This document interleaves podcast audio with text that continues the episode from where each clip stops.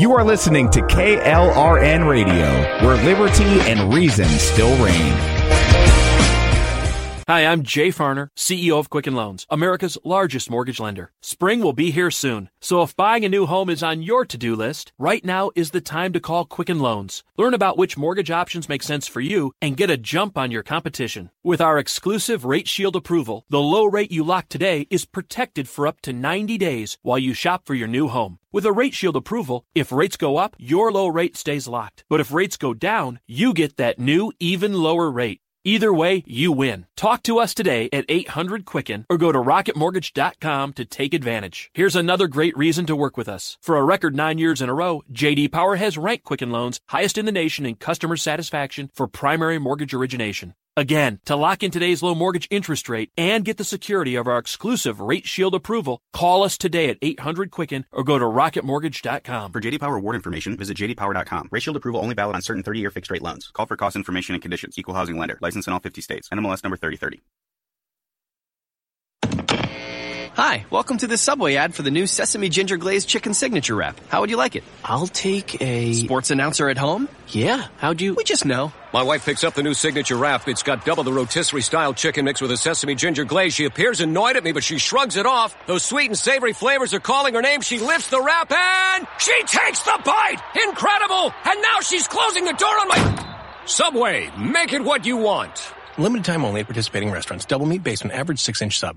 I'm little teapot, short and stout. Here is my handle and here is my spout. No, Dad, like this. When I get all steamed up, then I shout, tip me over and pour me out. This is WWE superstar Roman Reigns. It only takes a moment to make a moment. Take time to be a dad today. Visit fatherhood.gov, brought to you by the U.S. Department of Health and Human Services and the Ad Council. KLRN Radio has advertising rates available. We have rates to fit almost any budget. Contact us at advertising at klrnradio.com.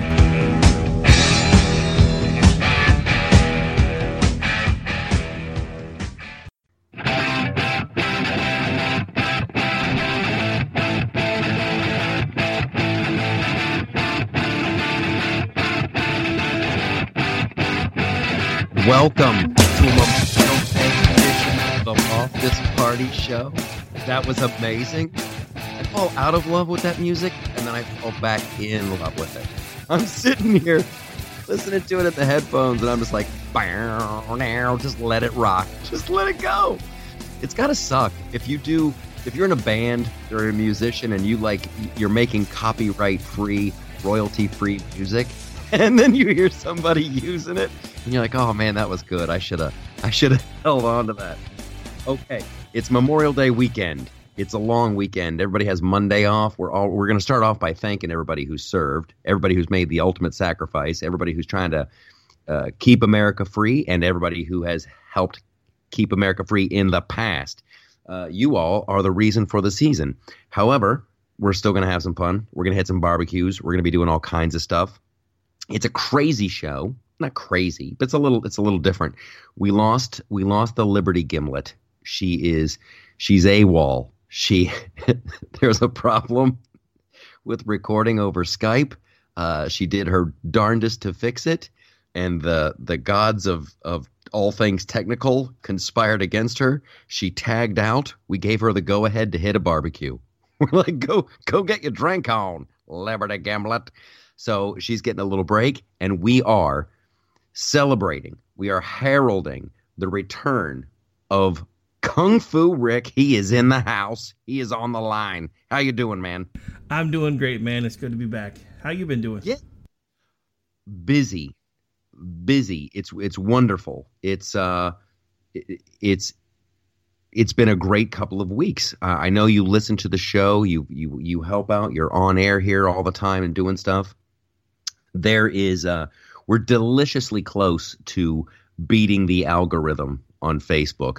Last week, I thought uh, we'd be close to 9,000 uh, followers on Facebook. Dude, we're way closer to 10,000. Then that's that's supposedly when you break through. That's the breakthrough number for uh, for Facebook and for YouTube. people are digging what we're throwing down, and I'm loving it. the The numbers for the LoftusParty.com uh, are way up. The numbers for this show are way up. It's it's good. It's a lot of pressure, but it's a lot of fun, and I and I like. Uh, I love doing it, right? So so why stop? I have no intentions of stopping. It's just getting better and better and better. So, yes, you you did that little intake of breath like you were about to say something actually that was me trying to unmute my mic but now that you can hear me again um, i was gonna say yeah you guys' numbers have actually uh, you guys are exploding all over the place. I, I, get a look at a lot of the behind the scenes numbers for a few places when i'm putting the podcast and stuff together for you guys and your numbers over the last few months have just gone way up. What i'm afraid of is you keep telling everybody what the magic number is for facebook. Zuckerberg's gonna figure out you've got the secret and he's gonna change the number on you if you keep telling everybody. I, I, I tell you what, I will never ever try to predict what that dude is going to do. I, I, I, I really won't. It's I have theories. I, well, this actually leads into the first uh, topic really, really well. Like, there's that um, supposedly there's that doctored footage of Nancy Pelosi flying around the internet, and it's it's it's of her. I guess there's there's a, there's a bunch of videos. One of her is is like she's sitting on a couch doing an interview and somebody slowed down the audio and they must have slowed down the picture uh, just a hair just a touch. So they took uh, they took her you know speaking normally and then they slowed it down. Like when a you know when a drunk person is really trying to not act drunk so it looks like she's over pronunciating her words. It's actually uh, you know was cleverly done whatever. But uh, that's the that's the doctored Facebook footage. Now, that's not the one that Trump tweeted, and that's not the one that uh, Daily Wire and a lot of other ones are tweeting. That's just the ones that, that, that Trump tweeted is, is her stammering during a news conference or a press conference, and the one where she holds up two fingers and she says, There's three things to remember, but she's literally holding up two fingers. That one's not doctored. There's nothing doctored about that. That's just her stammering through a press conference. Now, Facebook is taking a lot of heat because they've decided, and this is where, uh, to your Zuckerberg point, this is like Facebook uh, is leaving up the one of her on the couch where the audio's been slowed down. And I have, uh, and, and they're taking a lot of heat for this, but I have a theory about that. I'm listen. This this whole show is going to be a conspiracy theory show. I, I, fear I fear I've gone off the deep end. But here's what's so uh, Zuckerberg and the Facebook people have decided that they're going to let that uh, that video stay on uh, stay out there. And i think i know why. I think it's so they can say uh, there's a doctored video of nancy pelosi out there. There's a doctored video. So that if you see the real video of nancy stammering through a press conference and holding up the two fingers you think oh that's the one they doctored. That's the one they doctored. So there's no which which i think is uh, really really brilliant on on the side of of Facebook and the left. I'll, I'll give them I'll give them credit for that. That way, you can just discredit any video of Nancy stumbling and mumbling, and you'll think, oh, that must be the one that they doctored. You feel me? You know what I'm saying there, Rick? Oh no, I completely agree with you. That was actually one of the first points I made when I realized they were leaving that video up. But to back up for just a second, it's funny that you're gonna uh, push this one as a conspiracy theory show because I don't get to do this that often. So I'm gonna plug something. Um, not not last Friday, but this coming Friday, we're starting a new show on KLRN Radio called Juxtaposition, which actually will be a conspiracy theory show. That's great. That's great. You so, know what's you know what's fun about conspiracy theories is there's usually like something there. There's usually uh, here's the here, and this goes back to the Nancy Pelosi thing. Like Nancy's behavior is odd. It's really odd, and we've all. I mean, and maybe it's just a dental thing. Like legitimately, maybe she just has to talk like that because she's always doing something weird with her teeth. You know, who knows what she's going through in her private life. But but when when your behavior is so odd like that all the time, and then somebody puts out a video of you like trying to put your words together. And then you have to come out and go oh no no no that, that was doctored. Like the reason the reason it got shared so much the reason it was so like uh, air quote popular was it was completely within the realm of uh, possibility. Like like i watched i watched the doctored video this morning and I'm like, that that, that could be real. Well, what also sold it is the guy, whoever did this, and I'm not going to say guy because I'm not sure, is an editing master. Because I've actually, I've, I have some friends who do this type of stuff, and they basically pointed out the only way that they could have made it work was to slow everything down just a little bit. So it's probably at about anywhere between 75 to 80% of normal speed. And you're right, they did also slow the video tracking down just a little bit as well to make her movement seem more exaggerated. The fact Yeah. that they found the perfect blend to make her seem like Otis from Andy Griffith was amazing. It did. It was just like Otis from Andy Griffith. That guy was great. Yeah, they, they I think they I think the they they found the sweet spot. I think it was they're saying now video uh, analysts are saying 75%. However, this also gives them uh, free free range to, to say you know, and someone already did this on Twitter. Oh, uh, they're they're spreading uh, they're spreading doctored videos just like they did with Jim Acosta, just like they did with Jim Acosta. And no, uh, let the record show that that Jim Acosta, when she gave that girl the karate chop on the arm, that was not doctored in any way. That was not. So uh, I think it's a it's a it's a brilliant move on the side of the left to, you know, just let the doctored video stay up there, and that way you can claim, oh, all the videos are doctored. This must be the doctored one. And here's the other great thing. And a friend of mine on Facebook, who I'm not, oh, excuse me, a buddy of mine on Facebook who's, uh, we're not on the same political sides at all. He's really, really far, far left. But he he rose. He he brought the uh, this point up that never occurred to me. He's like, well, you kind of have to let the doctored uh, Nancy Pelosi video up because you let all the doctored Trump things up. I mean, there's so many videos of, you know, where they made Trump's face really, really red, or they put his head on another person's body, or you know, there's there's a million of those out there. So I guess you could say what's good for the goose is good for the gander, which has been my whole thing. That's been that's been my my theme this uh this last week. Uh and because holy smoke, let's bring this up as long as, as long as we're talking about Facebook and numbers. There is uh I did a uh, video for uh, YouTube and for loftusparty.com. Did it a couple days ago, and I thought it would be pretty good. You know, there's ones where when you when you do them and you're you're editing them and you're putting them together, you're like, "Ooh, this is a good one. This is a good one." And it was a warning. Uh, it was it was meant to be. They're all meant to be funny, but like uh, of Nancy Pelosi and the the gangs in D.C. Uh, wanting to dig into Trump's past, uh, his business dealings when he was a private citizen, his taxes when he was a private citizen, which is I don't think that's cool at all. I don't think that's good for anybody. But you know, in the video, I'm like, okay, well, let's dig into everybody's past when they were private citizens. And then I even went to Snopes and checked into this whole thing. Uh, you know, does Nancy Pelosi's family have ties to organized crime? And even Snopes is like, mm, they kind of do. So, and then uh, you go back through everybody, Chuck Schumer, and all of them, all of them, all of them have something. So it's crazy, and maybe it's just two different audiences.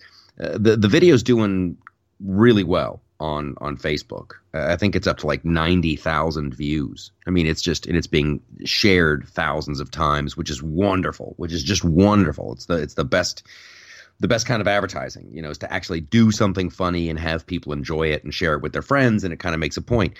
I it's and but here's the weird thing, uh, it's almost like YouTube uh, turned turned the YouTube channel off. Like it's it's wild that a video could do so well on Facebook and and just not do anything on on YouTube. It's crazy. Now here's now here's where I go to the conspiracy theory. When I uh, when I titled the video, and this is like three days ago, the the video is titled uh, "Nancy Pelosi shouldn't play this game." Like immediately, immediately, like as soon as I clicked publish on the YouTube channel, it says this video's been demonetized. We don't think it's going to be suitable for all. Now that just must be a combination of words that the AI reads and the algorithm and all that other stuff. So I so I uh, I clicked on a, I want a manual review. If somebody could look at this and and determine whether it's suitable for all advertisers or not, and then a couple days later, uh, after you know the video was performing the video was performing really really well when you go to the analytics. Like the first two three days it was just boom just chugging right along. And then i got then i got a an email from youtube saying hey we watched your video and yeah that's suitable for all advertisers. And then after that it flatlined. It's like I really think that someone at YouTube Central said, "Yep, uh, technically this is good for all advertisers, but we are going to not let a lot of people watch this. It's it's really crazy. It's it's conspiracy theory central.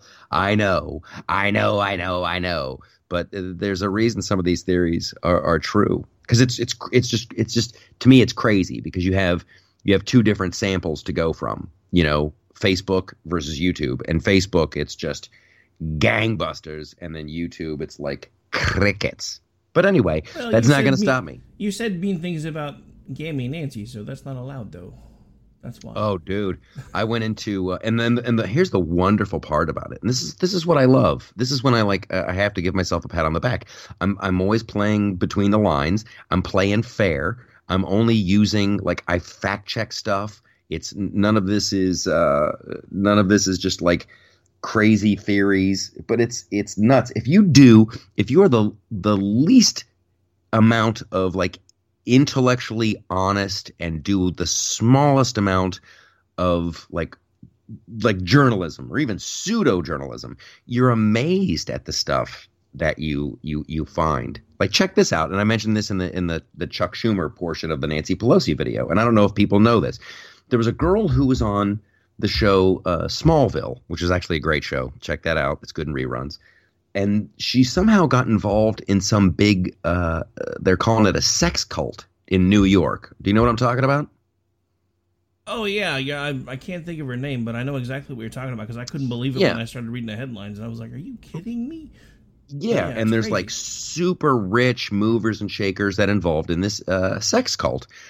Well, I guess when the FBI or whoever raided their offices, they had a bunch of data on Chuck Schumer, and they they listed his name, the sex cult people did as as friendly, like Chuck Schumer's quote friendly. And so in the video, I'm like, hey, let's look into that. What's going on? Like, because that's the whole thing with with the whole Trump Russia thing. They're like, oh, uh, you know, there's a there's a, a tape of Trump doing things with hookers in Russia, and they've got him over a barrel, and that's why he allowed them to interfere in our elections, blah, blah, blah, blah, blah. Well, hey, there's like legitimately, and all of that stuff has, has been proven to be untrue. All that stuff has been proven to be untrue. However, here you've got Chuck Schumer's name legitimately popping up as being friendly uh, to a legitimate sex cult, and no one is interested. like no one that that is just that's that's shocking to me. That's shocking to me. And then uh, and then who was the other one? Oh my gosh, I got I got my notes here. Like it's like Dianne Feinstein's uh, Chinese spy chauffeur. She had a Chinese spy as her chauffeur for 20 years, and no one seems to care. It's and oh, and then you got Elijah Cummings. Elijah Cummings, that guy. There's a new uh, pay to play scandal with that dude. Just a couple days old, but you would never know it. You would never know it. The media is so in the tank uh, for the the left. It's it's almost it's almost like a comedy skit. It really is like a comedy skit. Like you, you can be on the left and you can almost do anything and they're not even going to get away with it. Like, and this comes back to Nancy Pelosi. Pelosi's out there a couple days ago, just saying that you know Trump's involved in a cover up. He's involved in a cover up, and and no one even says, "What do you mean?" Like what's what's he uh, what's he covering up? What's like no no not one reporter. She said it like three or four times, and not one reporter even has the the the, the balls to say, "What do you mean? What cover up?" That's like that's criminal. That's that's that's criminal. Every every journalist who was sitting in there who didn't raise their hand and say, "What do you mean cover up?" Uh, they should lose their press pass. They should really. Uh, they should lose their kick. job, not just their press pass. But that's just my opinion. Yeah. Oh, here's another one. This is a great one. This is perfect timing. There is a uh, a journalist uh, for the New York Times. This this literally just happened on Twitter as we as we record this. a guy by the name of Ian Bremmer. Ian Bremmer, uh, and he he tweeted out, "Oh my gosh, where is it? Where is it? Where is it?" He tweeted out a fake uh, a, a fake uh, Trump quote. He says, "President Trump in Tokyo," and then parentheses, "Kim Jong Un is smarter. It would make a better president than sleepy Joe Biden." So he just made that up. He literally just made that up. And now you've got all these people are retweeting it and quoting it. Ted Lieu, of course, Ted Lieu's retweeting it. Uh, and then somebody, then somebody finally calls him on it and goes, uh, "When did Trump say that?" And then Ian Bremmer goes, "Oh, he didn't." But we all, but we all believe that's a, uh, but we all think it's reasonable to believe he was thinking it. And they're like, "Well, you can't, you can't present something as a quote." and just say that he was thinking it. And he's like, "Oh, I did this to prove uh, how the the media is too quick to jump on fake quotes and made up news sources." Really? That's what you're doing? That's what you're doing, Ian Bremmer? You're doing a great big social experiment? It's just it's just uh it's shocking. It's shocking, shocking, shocking. Shockingly bad. But it's been a bad week for journalists. It's been a bad week for journalists, and I know we have the sound cue. This fills me with delight. This this fills me with that. Uh, oh, what's that German emotion where you take delight in someone else's uh, uncomfortableness? I believe you're referring to Schadenfreude, but I think yeah, Schaden Schadenfreude. It it is fantastic. There is a, a woman by the name of Naomi Wolf there's a girl named Naomi Wolf, and she just wrote a book about how these these poor kids, these these people, these homosexuals in England had been unjustly uh, persecuted and, and sentenced to death, and and, she, and she's on the radio. She's finished the book.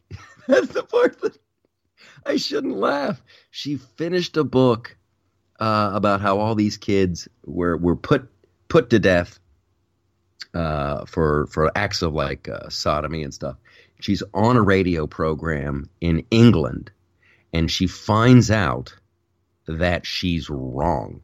She she finds out that that she she should have looked more stuff up. She should have done some more research, and the entire hypothesis for her book is wrong.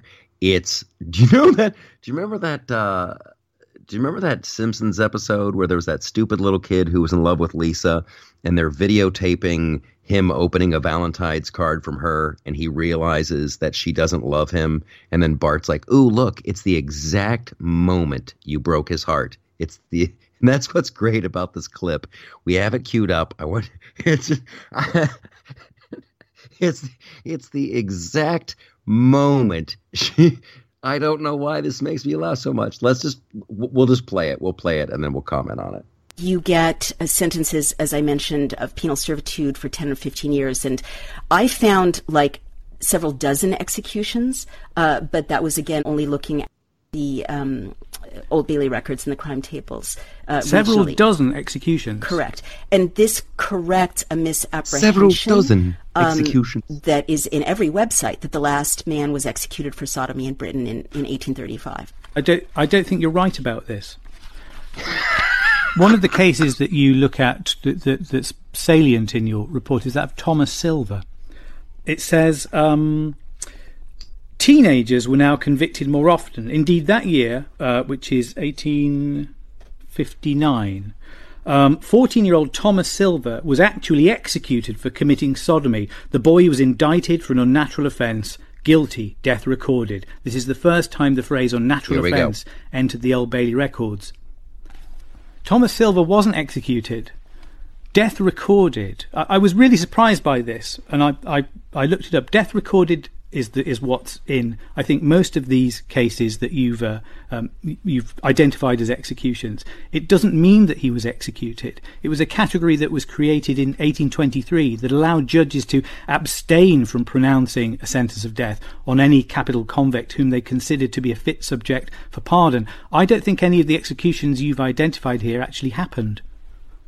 Well, that's a really important thing to investigate What is your what is your understanding of well, what death recorded means? Death recorded. Uh, this is also from. That, I've just read you the definition of it there from the Old Bailey website. But I've got here a newspaper report about Thomas Silver, and also something uh, from uh, from the prison records that that show the date of his discharge. The prisoner was found guilty and sentence of death was recorded. Yeah.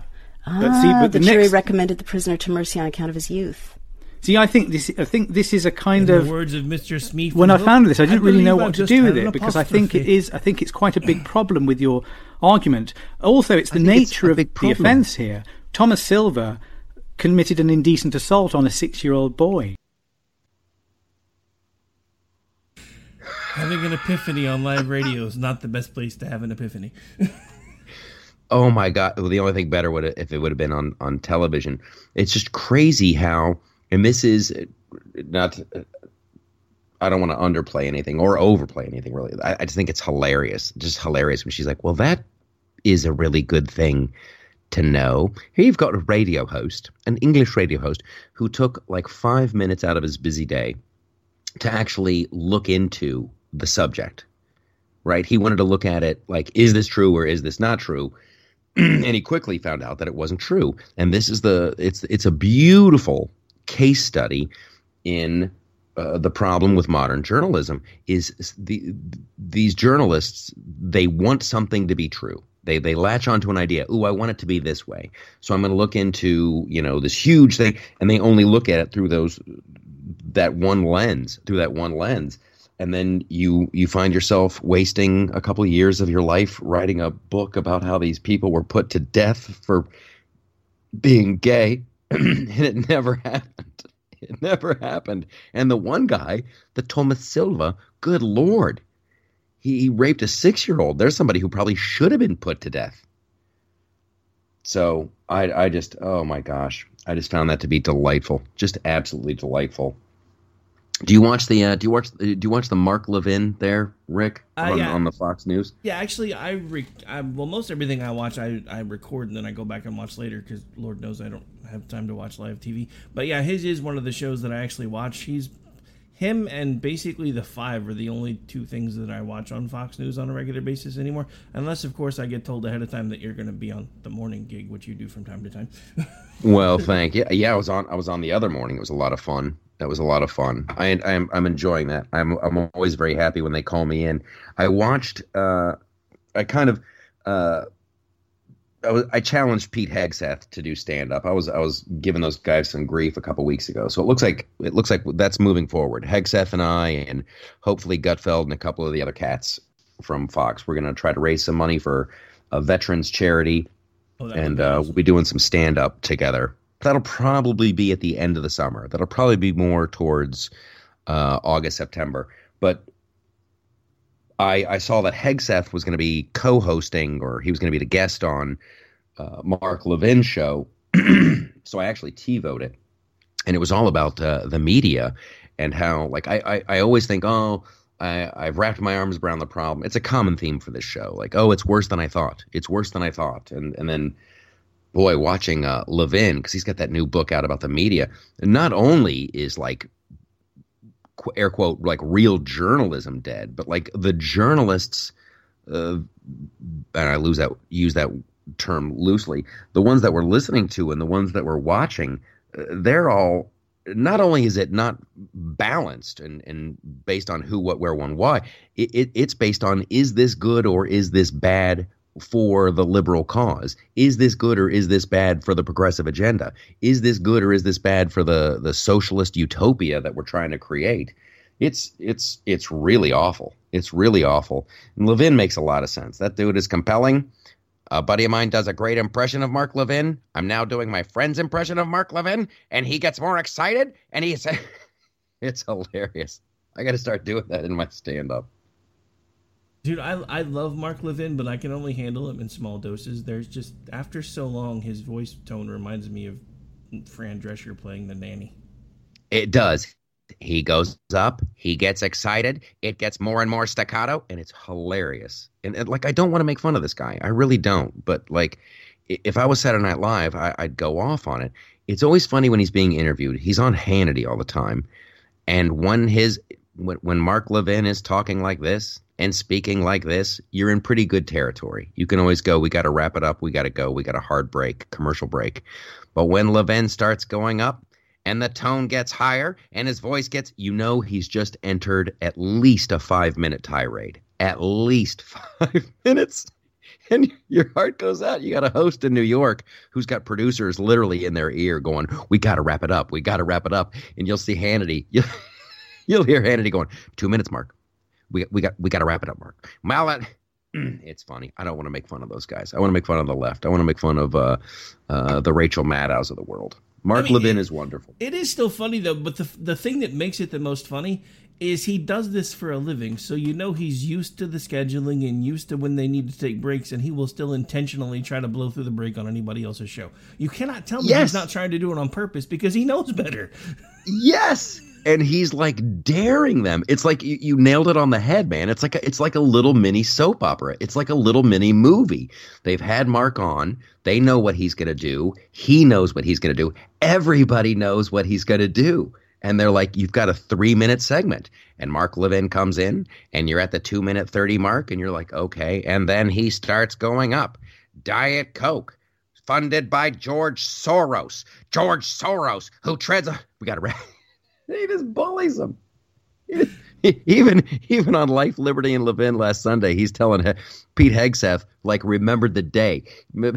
Hegseth is like it was like May third, uh, two thousand and twelve, and uh, you did an eight minute rant. We only had two minutes for the segment.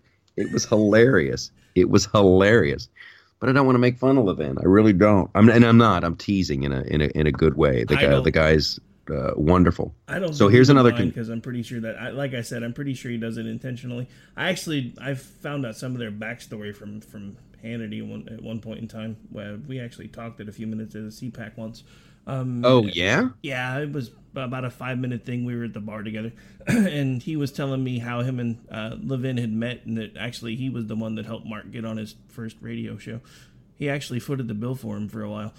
I was like, "You want to put somebody else's bill?" And that was where the conversation ended. wow! Wow! He was like, "See you, man. I gotta go." I was like, "Okay." You really? I hope you realize I was just kidding, but yeah, whatever. I, I tell you what, no, that, that would be a that would be a really fascinating conversation to have. I would love to have that conversation uh, with Sean Hannity, like legit uh, it's here. Here you go. Here's here's here's my little my little uh, dream interview thing for today. This could change in an hour. I would I would really like to know from uh, Hannity, from Rush Limbaugh, and from uh, especially Glenn Beck, like how they started, and and what they think that they were doing differently that that started their popularity if they if they could pinpoint the moment or they could pin you know or what they thought you know, when they started to really kind of uh, break through and, and what they credit with that. Because it's crazy. I mean, there's there's a ton of really good uh, radio personalities on around the country, and not everybody, you know, not everybody breaks through. Not everybody makes that that crazy uh, connection. But like Limbaugh did it, and he still does it well to this day. Mm, Glenn Beck, you could argue he kind of went off the went off the rails. He got real conspiracy theory, but like a lot of what that dude says, there's a lot of truth uh, to that as well. I but mean, uh, well, having listened to both of them for a long time, I remember uh, Limbaugh saying what his moment was when he realized he had something, um, and it was because basically, whether anybody wants to admit it or not, he basically grandfathered the format of conservative talk radio because nobody even really knew it was going to be a thing when he came up with the idea. He's one of the first ones that started doing it. but when he knew he had something was, and it was completely by accident. He was on air and somebody had sent him uh, a new product called Snapple, and he started talking about it on the air, and suddenly they were getting they they sold out and they were like, "So what's going on? What what what's happened?" Because back then nobody knew who it was, and they figured out that he was talking about it on his radio show, and since then the rest for him and them has, is history. Um, as far as Beck, I think at least for me, what set him apart from everybody else is he's the first talk show host I ever heard of who has my style of sense of humor. He was okay with making fun of himself to make other people laugh, and that's what yeah set, that's what set him apart for me. I don't want to speak for him, but that's why I started listening to him. Yeah. Now with with with the Rush Limbaugh uh, Snapple thing, that's like when he realized, or when when the rest of the world realized that something was happening, right? So you'd actually have to, I think, go back even farther because Rush had to have been doing something, you know, because a, a, bunch of people were listening, uh, and evidently they didn't know how big the audience was until the Snapple thing like proved it. You know, all of a sudden they're like, "Whoa, holy crap, we're selling a lot of Snapple." That's proof that uh, he'd made a connection with the audience. I just, I just find it, I just find it very, very interesting, and. Uh, yeah, I, I, I I love to reverse engineer stuff and and and see you know, and it really doesn't benefit me at all. It's just you know fun to f- figure out. But well, like, yeah, I, mean, I, love how as far as what gave him the actual idea, I've never heard him say, but I do know that at that time he'd only been doing this for, I believe, if I remember right, he said it had only been a few months. He came up with the he came up with the idea to do it and decided he was going to do it, and they had no idea how big of an impact they were having until Snapple called them and said thank you for selling all our stuff, and they became his first sponsor. I think at one point he was giving his show away. He was. It was actually on the first station, the first station that I ever had my show on, which was which is WJNC out of uh, it does Philadelphia, New Jersey. That was actually the first station that he got his show on, which was kind of oh, of wow. That was kind of funny because the programming director that I was working with at the time told me that I don't normally do solo shows anymore, but I think you could be the next Limbaugh. And I said, I'm pretty sure you're just telling me that because my airtime check cleared, but thank you. it's always uh, funny. This is this is going great. We're like dovetailing into segue after segue, but like everybody's like, oh well, you know, the right has uh, Fox News and the right has AM talk radio, and, and I I just saw this the other day and, and retweeted it on the the Loftus Party Twitter account this guy it's an interview with uh, Andrew Breitbart. And this guy's uh, you know sitting across the table from from Andrew and, and going hey you know the the right has Fox News and you have you have AM radio. You know what else do you want? What else do you want? And Breitbart doesn't skip a beat. He goes I want all of it. I want all of it. I want all of the media. It's like that's fantastic. I never if I would have been in an interview and they're like okay so you're a you know you're a conservative uh, comedian and, and, writer producer and blah blah blah and you have this and you have that. What else do you want? I, I, I would have been back on my heels. I would have been like i don't know. I guess i guess we're doing okay. But but breitbart had the totally correct answer without missing it. Like i want all of it which is what which is a great uh, great thing to have. But it makes me very happy that uh, uh i'm out there amongst uh, friends, and we're we're actually trying to make a difference. The last week and the week before on this show, I was you know talking about this show I was pitching, and how you know we pretty much just got these these people just blatantly told us we're not going to. We know that show's great. We know it's a good idea. We know it would, it would make a lot of money, but we're not going to put it on the air because it would make us look like we we're friendly to the right. So I'm just okay. So if if if television for right now is is not an option, then I'll just go back to the comedy clubs and just really, really start a grassroots movement. Because there's people all over the country who have they feel isolated and alone, and let's come together and have big laughs and make fun of the Nancy Pelosi's and, and make fun of the Chuck Schumers and make fun of the Alexandria Ocasio Cortezes and I tell you, this this show comes out on a Monday. It'll come out on Memorial Day, and then Tuesday I'll be at uh, in Nashville. It's a phenomenal club, and we're gonna have a blast on Tuesday night. And we hope to see you there. Tell tell all your friends. And then on Wednesday we're in Huntsville, Alabama. I've never been to this club before. It's called Stand Up Live. I've heard nothing but great things. But we're gonna be doing shows there, and then it's Kansas City and Omaha and Des Moines and Syracuse and Albany, and then there's going to be Orlando and Tampa, and uh, we keep getting oh Hartford's going to be in there. Uh, oh, wow. so, so, we're going to keep adding dates. We're going to keep doing more shows, and uh, just taking taking it to the streets, which I, I'm kind of digging it. Like, listen, you guys, I have I have no problem being the underdog. I've uh, when we started doing this show uh, years ago, like I legit knew, okay, so we're the underdog. We're the we are the the punk rock. We are fighting the man, and and people love to say that we're not, you know, and the the right has plenty. No, no, the The, everyone's lined up against us. We are we are the counterculture, and I dig it. I, I dig it. I will I will gladly uh, go from city to city and and tell jokes and not have my freedom of speech stifled. Be able to cut loose on stage and have people laugh and take these jokes, eh, you know, for how they were intended. It's crazy.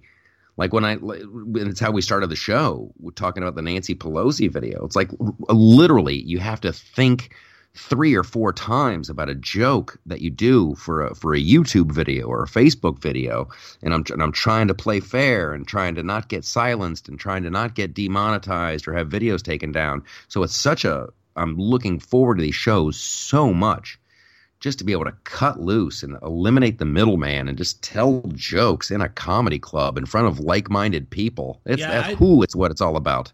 I'd be looking forward to them too, but you keep skipping Oklahoma. Well, what's the club in Oklahoma? What's the nearest club? I'll I'll find one for you. There's two. I you know what? I want to say here. it's going to be. I want to. I think I'm going to say Looney Bins. Yeah, I think they're I think they're still the biggest one around here. Um, but yeah, I'm just giving you a hard time. It's just okay. I was like, so you're going to Kansas and Alabama? No love for. Yeah, I see how it is. no, I and you know what I'm thinking, dude. I'm and I'm. I got to write this down. I got to write it down. I mean, come on, I dude. all 77 counties went red two elections in a row. They will love you here. No, but I'm thinking. I'm writing down Oklahoma, Looney Bins, and then I got to call. uh I got to call my buddy Rodney Carrington. Oh, see now. You ever you're- see- Now you're just you ever see dropping. Rodney? Yeah, I've seen Rodney. Now you're just name dropping. Because I, know this guy. I'm just playing. Uh, no, I it's uh we need all the help we can get, and I don't think Rodney would be shy. We got to shout out this this Loftus Party live show. One of the guys that I'm going on the road with uh, is my buddy Reno Collier, who was on the Blue Collar Comedy Tour uh, for many many years and was Larry the Cable Guy's opening act, and uh, and Larry gave us a shout out.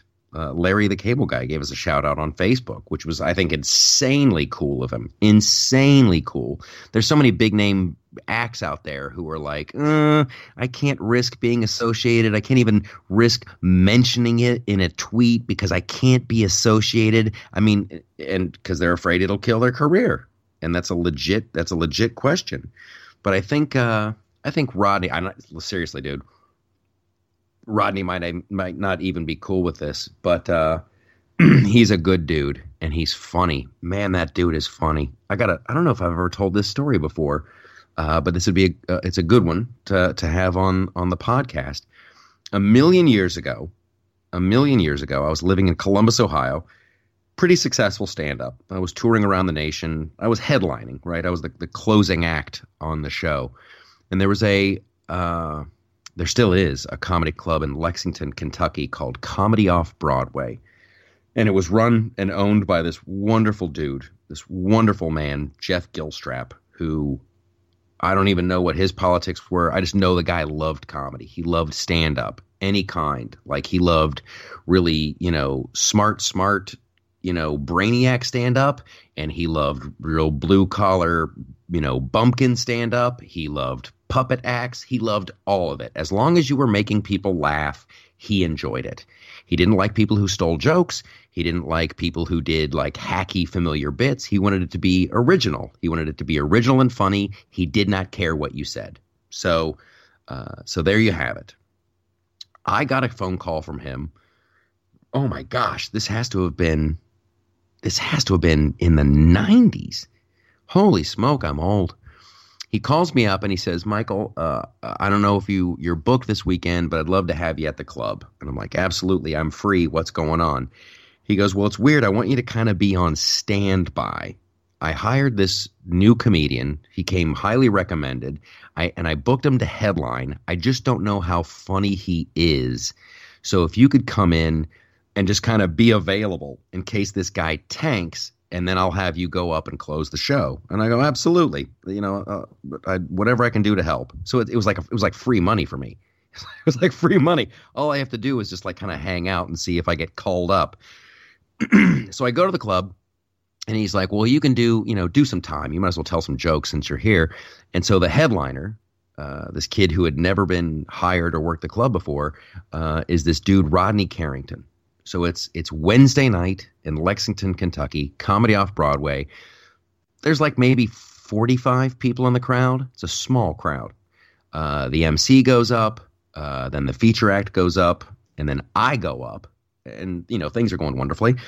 And then Rodney uh, comes up after me, and so we're all standing in the back. What's this guy going to do? You know, it's this mystery performer, whatever. He he whips out his guitar, and he's got this big white cowboy hat on, and this this shirt that's just so immaculately cleaned, like like he just took it out of the box. It was so clean and he starts doing this song. I like my women like I like my chicken, just a little bit of fat on the end. Sing you, and it was, it was hilarious. It was hilarious. And the only reason I tell this story, the only reason I really like this story, is because I've, I've only seen this a handful of times. when when he ma- he just made some kind of really funny, really silly connection uh, with the audience. And those people, it was a great show. He was hilarious. And there was only like, like I said, like 45 people there. The next night, I, I have to think all of the people from Wednesday came back on Thursday and they brought their friends. So now there's now there's like a hundred people in the audience for a Thursday show. The show goes insanely well. The audience is singing along, hooting and hollering. Everybody's laughing. He's hysterically funny. Friday sold out. Saturday sold out. Just, it was crazy. Just like the word got out about this kid. It was fantastic. It was really fantastic. He's a funny, funny dude. He, he makes me laugh. He had his own show on ABC for a while. Yeah, I know. I remember. It was great. He, uh, I was working oh my god, I'm just telling old stand-up stories now. But maybe maybe somebody will find this entertaining. I was uh, working at the Improv in Tempe, Arizona. I had moved out uh, to Los Angeles. I had moved out to Los Angeles, uh, but I'm doing a lot of road work, you know, to pay the bills. I'm in Tempe, Arizona, and uh, somebody tells me like, "Wow, this is a great crowd," you know, because Rodney's in town. My show was sold out and they're like, "Oh, this is great! You know, you sold out because Rodney's in town." I'm like, "Who? Rodney Carrington?" They're like, "Yeah." So I get off stage, and uh, this white tour bus shows up, and it's it's got Rodney Carrington on the side. So he comes walking in. He had just done a show somewhere, and I'm like, "Do you want to do you want to do some t- do you want to do some time? Do you want to do some jokes?" Like I was just bullshitting, right? I'm just totally let you know. And he's like, "Yeah, I'll do it. Ding, dang, do." So I tell the MC to make an announcement. I tell I tell all the people, sit back down, sit back down. we got a special guest. And Roddy came up. He did some jokes. It was incredibly silly. Uh, and it was like so Vegas, you know. Hey, my buddy Rodney's here. He's going to do some time. So afterwards, we're hanging out and talking, and he he's asking me, he's like, "So did you move out to L.A.? You out in Los Angeles? I heard you moved out there." And I'm like, "Yeah, dude, uh, I moved out." I'm like, "How about you?" He's like, "I'm still in Oklahoma. They keep wanting me to come out to L.A. They want me to do a TV show. I told them no. I told them no." I'm like, "Well, really?" He's like, "Yeah, they didn't have enough money for me at the time." Uh, John Ritter was the biggest star on ABC. He was doing like this show uh, Seven Rules for Dating My Teenage Daughter, or something like that. It was a big hit show for ABC, and he was like the highest paid actor. I guess Rodney, this is him telling the story. He went into ABC and he goes, I'll do a show for you, but what's John Ritter make? How much does John Ritter make? You pay me what you're paying John Ritter, and I'll say yes. And dude, ABC said yes. And that's when he did his show Rodney on ABC. Just hilarious. Just hilarious. So if I can work it out to stop by the loony bins with the Loftus Party Live, I'm going to definitely try to work it out with Rodney to have him come out and do some songs. That would be that would be the best. That would be the best. That'd be a good show, wouldn't it? I'll, well, I mean, if you can make it happen, I'll be there. it'll be it'll be a trek for me because I live down south now, but I'll be there. Well, you're gonna have to you're gonna have to make the effort. How far are you away from? Uh... Uh, it's about a forty-five minute drive. I live uh, in I live in between two small towns. I live in between Purcell and uh, Washington, Oklahoma. I'm about ten minutes south of Norman. Okay, T- did you say 10 minutes south of normal? Norman, but same thing. Okay. Because I tell you what, 10 minutes 10 minutes south of normal sounds like a, a wonderful that sounds like a best-selling novel right there. That sounds like a that sounds like a self-help book. 10 gave- minutes away you just from gave normal. Me the, you just gave me the title to my memoirs one of these days. right? Chapter 1, 20 minutes away from normal. Chapter 2, 15 minutes away from normal. Chapter 3, 10 minutes away from normal. Okay, I'm going to move on now to uh, to more media, and we got some more conspiracy stuff coming up for you. Jon Voight, did you see Jon Voight's video on on Twitter the other day, where he's talking about uh, Donald Trump is a great president? I love him. He's he's right up there with Lincoln. Yeah, I've seen the video, and I've also seen the left's reactions to the video, which were even more funny. Uh, well, I've been thinking about this, and, and first of all, I want to say this publicly. Uh, good for Johnny Voight. Good for Jon Voight, like for standing up for what he believes. And of course, the left is going to mock him and ridicule him. And like Alyssa Milano today uh, called him an F lister, called him an F lister. And I'm like, you've got to be your your claim to fame is uh, is a show on TNT about witchcraft, uh, and before that, Who's the Boss? Okay, so you were on you were on two successful shows. Uh, Jon Voight is an Oscar winner. He's an Oscar winner, like important movies, and like I just, I just, I was shocked when Alyssa Milano, like, really, you want to, you want to start having a resume contest with Jon Voight? With Jon Voight, you want to compare resumes? He's an F lister. But how sad is it that, like, when when he comes out in support of, of the president, that like that's the ooh, that's the number one trending thing. Someone mm-hmm. someone admits publicly that they think Trump's doing a good job. We should mock him. We should ridicule him. We should throw him out of our society. That's just that's just proof to me like how twisted things have become. How insanely twisted they've become. I mean, what bothers me about it is, you know, it. I'm more concerned when it's the opposite because despite all the data, the left is entirely convinced that he's going to destroy the country, and I, I don't see where it's where they're getting their information from anymore. Because I mean, at one point he was an unknown quantity, so everybody was pretty sure that we didn't know what we were getting, and that's again, I've never I've never been shy about telling anybody this. I did not vote for Donald Trump in the primary, and I did not vote for him the first time in the general. Based on the left's complete and total disregard for everything this man has done, and based on the fact that everything they told me we were going to find out from the Mueller probe didn't bear fruit, I will be voting for Donald Trump in 2020.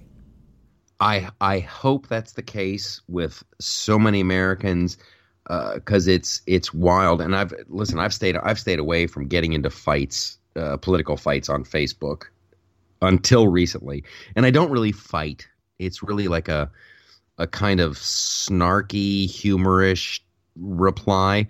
Like uh, these people that I know that, that they say, uh, you know, our, our demo- this is the end of our democracy. This is the end of our democracy. I usually go, I- I'm going to need some more specifics. I'm going to need like how, how, and what what is happening specifically that is the threat to our democracy.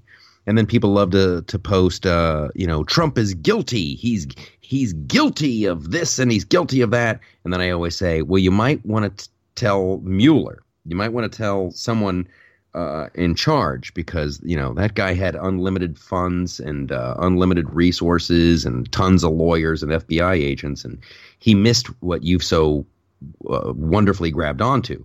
So you might want to take your evidence to him. It's nuts how they're just like uh, the rea- they, they can just completely ignore the reality of the situation. And not only do they ignore the reality of the situation, they flip it back on you and they they're like, "Oh, you're just a Trump bot. You're just a you're oh, you guys are uh, you're you're you are we you're you're unconvincible because you're so deluded. You've been drinking the Trump Kool-Aid." It's hilarious. it's annoying is what it is i mean the, the same so the same thing happened to me today right so i saw somebody tweeting out about the electoral college and it being dumb and i'm like no the electoral college is what keeps our representative democracy otherwise known as a republic functioning because it gives the ability for smaller states to still have input so and tur- turns out like so i started dunking on this dude before i even bothered to look at his bio turns out he's from Canada. That's another thing that's driving me crazy. I'm really tired of people from other countries telling us how we should run our country because I don't tell Canada how to run their country. I make fun of them quite often for how they run their country, but I don't tell them Yeah. how they should run theirs. it's too funny, man. That, but like, I, I started doing this new bit on stage a couple nights ago, and I can't wait to do it more. Like, like I love it when people are like, other countries are laughing at us, and I'm like, "L- l- let them laugh. Like, we're the most awesome civilization known to man. Like, no one has done it better than America. If it looks crazy to other people, if it looks ugly to other people, if other people laugh at it, laugh away. Laugh away. We're about to build a city on the moon. Like, like legitimately. We've been up there. We took cars up there. We've invented laptops. We invented uh, cell phones. We invented the modern. We've we've invented the car, the transcontinental railroad. We we've done it all. We're about to start construction on a moon city. Laugh away, laugh away, you losers! What? what? Oh, Canada. Oh, you should get rid of your electoral college, eh? What do you know, you queen foot kissing, French speaking, backwards, polite, milk in a bag serving? Like, laugh away. Laugh away, Canada. Speaking of the moon base, if I thought there was an even remote shot that I could be like the first political talk show host on the moon and the wife would go for it, I would still move there just because it's probably the only way I'm ever going to lose weight. It is uh it's awesome. It's awesome. If they do it, if they do it. My dad, when I was uh, very young, my dad worked at uh, this company, Rockwell Aviation, and they made components uh, for the space program, which is always like remember that movie Armageddon? You know when Yeah. oh gosh, Steve Steve Buscemi. You know, they're, the rocket's about to take off, and the guy's like, "I'm nervous," and Buscemi's like, "Why?" Because you're sitting on a giant explosive made by a bunch of people who came in with the lowest bid, like that thing. Like, like I, uh, uh, my dad's th- this company that he worked for. They made components. They're whatever, but they would always talk about we're going to do this by then, and it never comes true. We're going to be here by now. Like, granted, we were we were able to go to the moon. We did that. That's great. That's fantastic. We went back. We we we brought a car, but it's just been sitting there ever since. Uh, and I don't know why they're going back now. I have my theories on on why they're going back now. One is because China's going. China is is up there landing things on the dark side of the moon, and and and nothing gets Americans motivated like like fear. But regardless, I hope they do it. I hope they do it. I hope they do it by 2024. It would be awesome. Elon Musk is killing it. Did you see those satellites he launched the other night? Oh yeah, I I've been keeping up with pretty much everything he does space related. It's awesome. It is. It's it's it's totally fantastic. I and this is what I think. They should just uh, start shipping up one of his uh, Elon Musk boring drills up there. He's got this drill that dug underground tunnels in L.A. and it's really awesome. It's really awesome. They should just take one of those drills up there and start drilling holes underneath the surface of the moon. Just have an underground lunar base and just knock it out. Just knock it out. It's just kind of funny Okay. thinking about things that we used to think of as science fiction are actually probably about to be science fact. I hope so. I really hope so. We need it. We need it. There's a ton of water on the moon, way more than they ever thought. We should we should totally do it. Uh, I'd sign me up. Sign me up. I would go too. All right.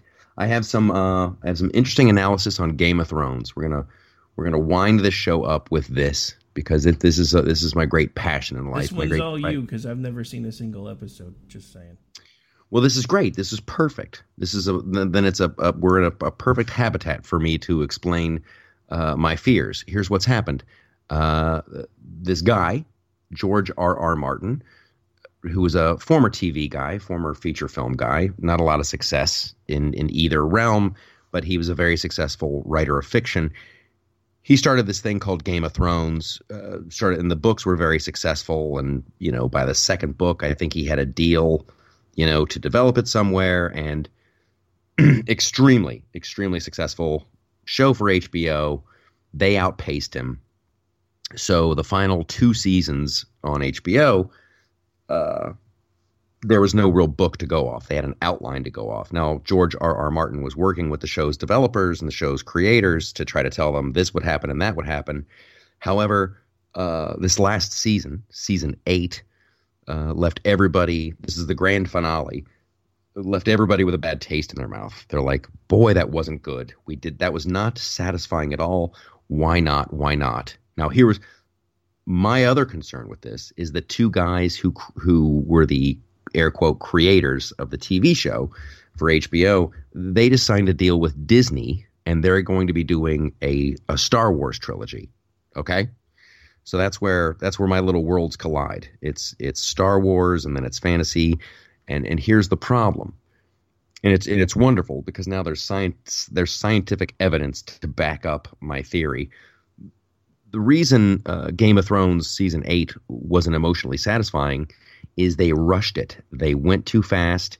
The characters were making these really these whiplash uh, character changes. You went from good to evil, and you're like, wait, what, what, why, why, why, and it all just felt rushed. So here's what they found out, and so here's here's my other beef, uh, Rick, is that you have you have two guys who they didn't create Game of Thrones, they didn't invent any of this stuff. They were going off of an outline and failing, and failing. and now you're going to give them a Star Wars trilogy. That's terrifying to me somebody tracked. Okay, first of all, there's this. Here's the problem. Uh, George R. R. Martin, the creator of Game of Thrones, he told HBO, he goes, I want to do 13 seasons. I think we can do this in 13 seasons, and that'll be a satisfying beginning, middle, and end of the story.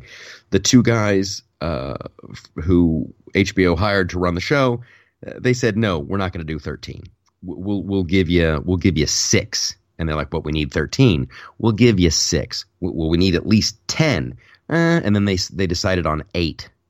So already they're they're giving the the story the short shrift, and then uh, for seasons seven and eight, they're like, but those are going to be short seasons. We're we're not going to do regular full run seasons. So they they just they decided to sacrifice the story just because they didn't want to do it anymore, and they just they just bailed out.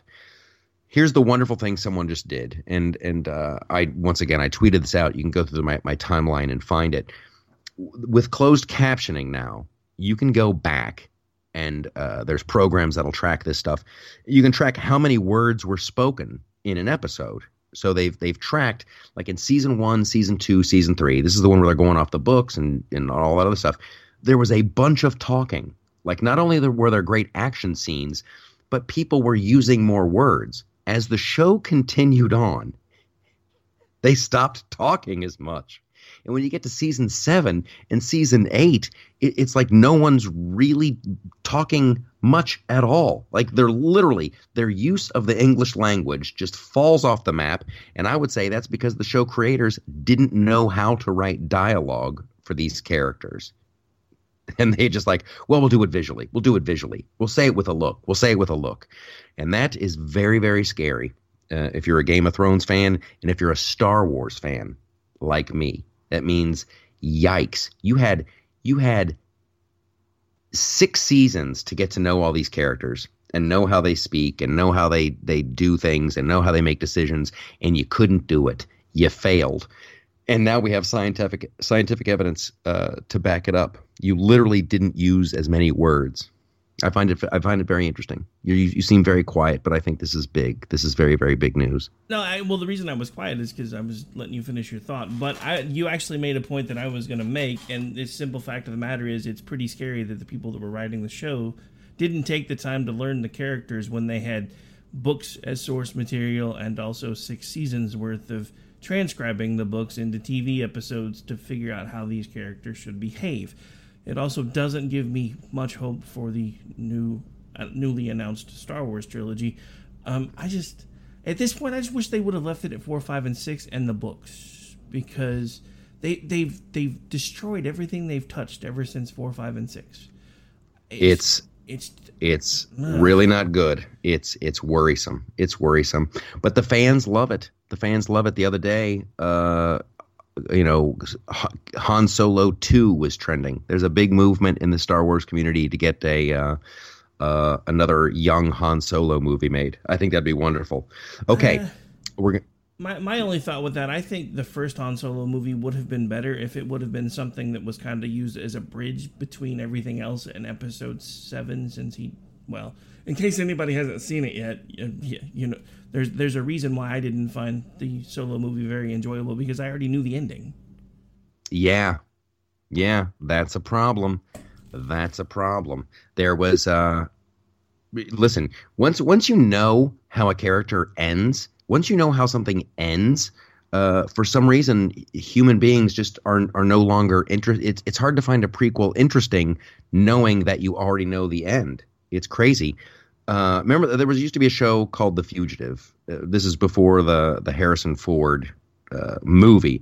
There was a, a show on TV, the the fugitive, this guy who was set up, this doctor who's set up for murder, who's being pursued by this one armed man, uh, and he's running from the law because they all think he's guilty of a crime. And it was a hit show, huge hit show. And then what happened is uh, they did a final episode of of the show where he finally catches the one armed man and he's able to prove himself innocent. And it was a big, was a rating bonanza back in like whatever the 50s or the 60s, whenever it was on. However, when they tried to sell the show into syndication, nobody wanted it.